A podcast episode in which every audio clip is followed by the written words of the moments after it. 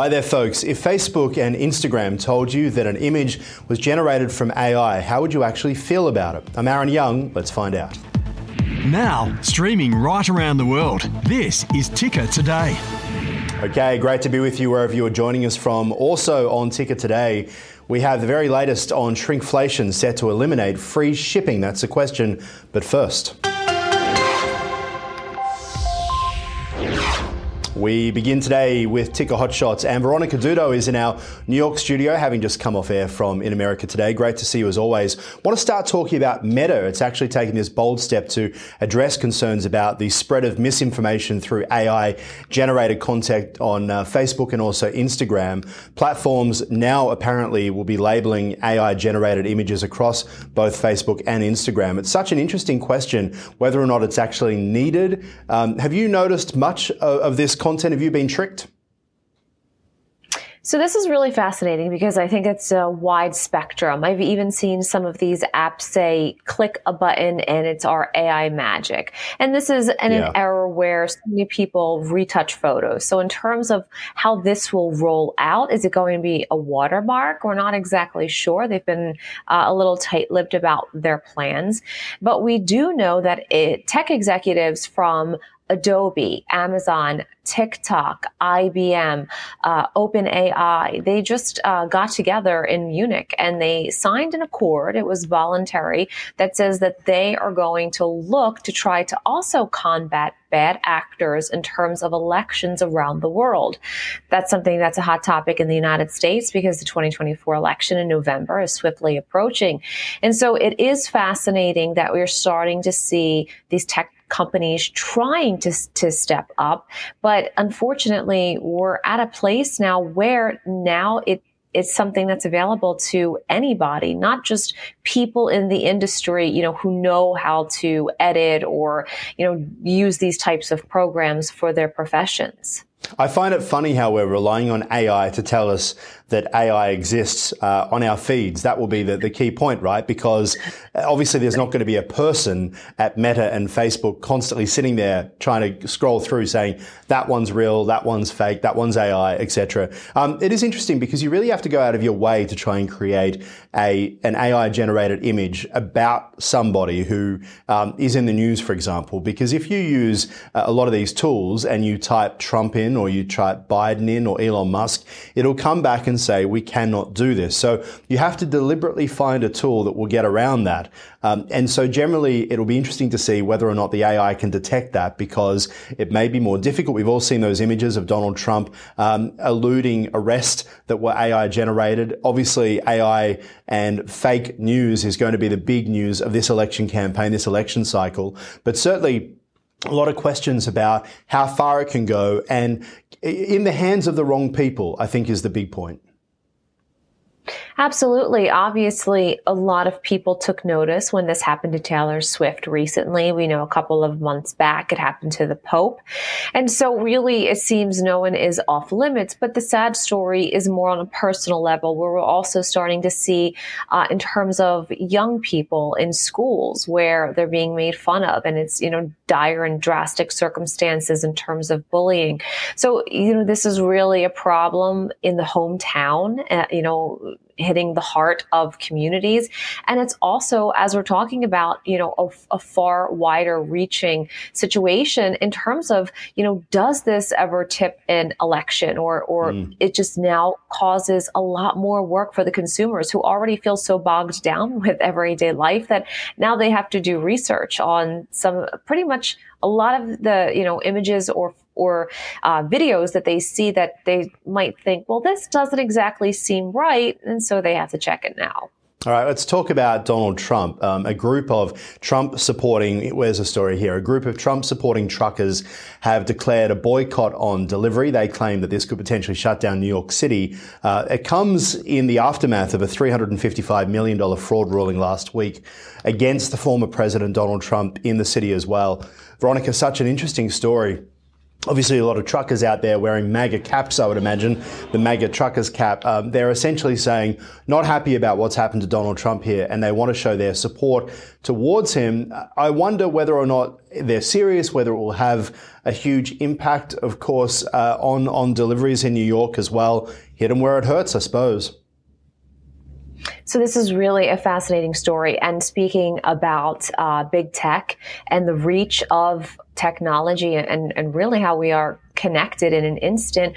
A trucker had posted this and said uh, in, they wanted to boycott New York for putting forward this case that they did not agree with. And it caught like wildfire with a lot of uh, fellow truckers sharing this and saying that they too agreed. And so, if for some reason they were able to uh, decide and move forward and boycott New York, things would be, uh, in terms of pricing, astronomical. Mm. there would be shortages for things. So, it is quite a serious matter. Uh, that particular trucker said, I speak only for myself once it did go viral. And he said, everybody has to make that own choice for themselves and, you know, whatever contracts they need to, uh, you know, adhere to. So he kind of distanced himself a little bit from this, but in terms of when this would happen, there's still a lot of information, a, lot of unknowns, yeah. but it could really cripple the economy in New York. A really interesting point as well, um, talking about Trump and politics. Nikki Haley was speaking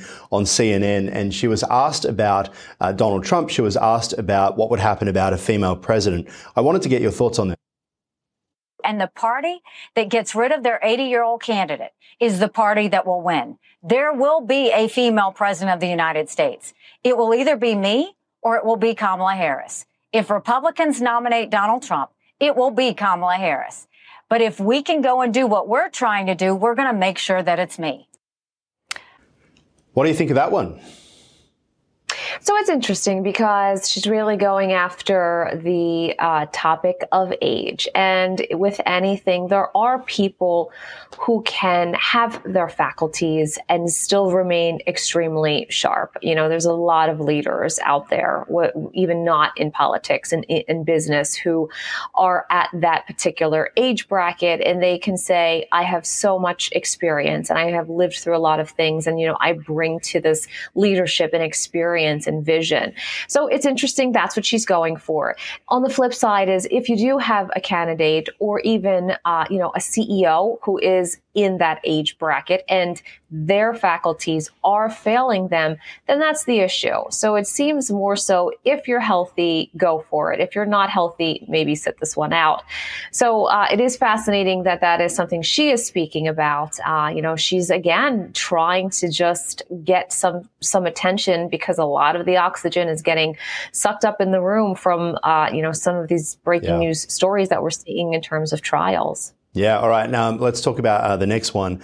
Uh, New York governor here took to the podium recently in an effort to reassure business as well across the state that there is nothing to worry about following the recent Trump ruling uh, regarding that story we were just talking about. Veronica, obviously, a lot of billionaires in New York concerned that if they run for politics, they may be chased down by uh, the New York Democrats as well there. As we have seen, I mean, Australian dollars, we're talking about half a billion dollars, American over $330 million uh, that could really ruin Trump. And he now could also be forced to actually sell uh, that famous Trump Tower as well as some other assets to pay for this massive fine. What happens from here?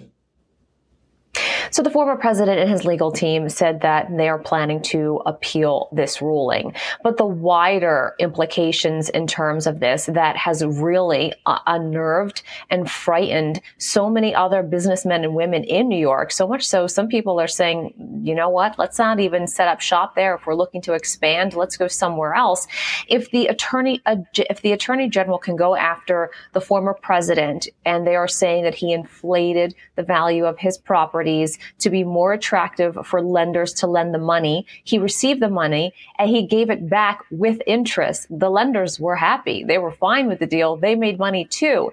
So everybody does it. It's sort of the name of the game. Even regular people who own homes. Right now, the, there's a housing market uh, crisis. If you have a home that's worth, let's say, $200,000 in the U.S. and you, you list it for $300,000, will, will someone come after you for inflating the, inflating the cost of your home? So these are real questions that a lot of people are asking themselves after this case. So, you know, is this a landmark case? Will this set a precedent moving forward? So much so that the government can now decide how much a company is worth, how much mm. their properties and real estate's worth, or even a regular person.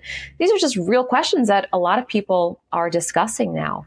All right, uh, final topic. Let's talk about this a phenomenon known as shrinkflation. I'm sure we've all heard of it. It's set its sights on the e commerce realm now, with free shipping the latest casualty on this too. Um, I think the first one that they're talking about, Veronica, is in regards to being able to return those items of clothing that we buy. I never buy clothing off the internet because of that very reason, right? Um, how about yourself? Do you find yourself returning items that you've bought in terms of clothing, etc.? So it depends. And sometimes if you're trying to uh, get something quickly, maybe even for an event, you might buy two sizes. And again, if you're able to send it back, I think a lot of people look now because they get hit with a restocking fee. I think that they are aware in terms of whether or not there is free shipping, free returns. And I think that is attractive for consumers to select certain, uh, you know, brands. Well, it's and not so just attractive, it's necessary, right? You need to be able to make mm-hmm. sure you can try before you buy. And in the online world, I mean, if there's VR and AR actually worked, we wouldn't have this issue. It doesn't seem to have uh, actually worked properly. The idea of being able to use your mobile device to test whether something fits you before you buy it. So there's still a real world aspect. But with the cost of shipping and this concept of shrinkflation, and I suppose we should probably explain what shrinkflation is, which is the things you used to get, same price, but either get smaller or the things that made it great get pulled back. So if you think about a chocolate bar that used to be 300 grams uh, is now 200 grams, but the same size. And the same thing is now happening when it comes to services, and this being one of them. Absolutely. Everybody's feeling the pinch. That's the unfortunate, uh, you know, take home in this.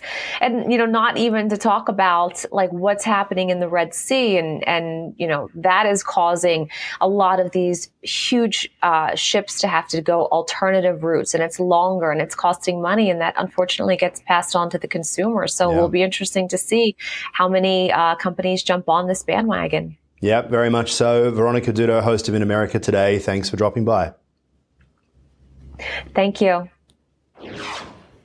And thank you so much for your company as well, I'm Aaron Young. Do stay with us when we come back. The very latest from business with Ticker Insight from right around the world. See you soon. You're watching Ticker. We'll have more in just a few minutes.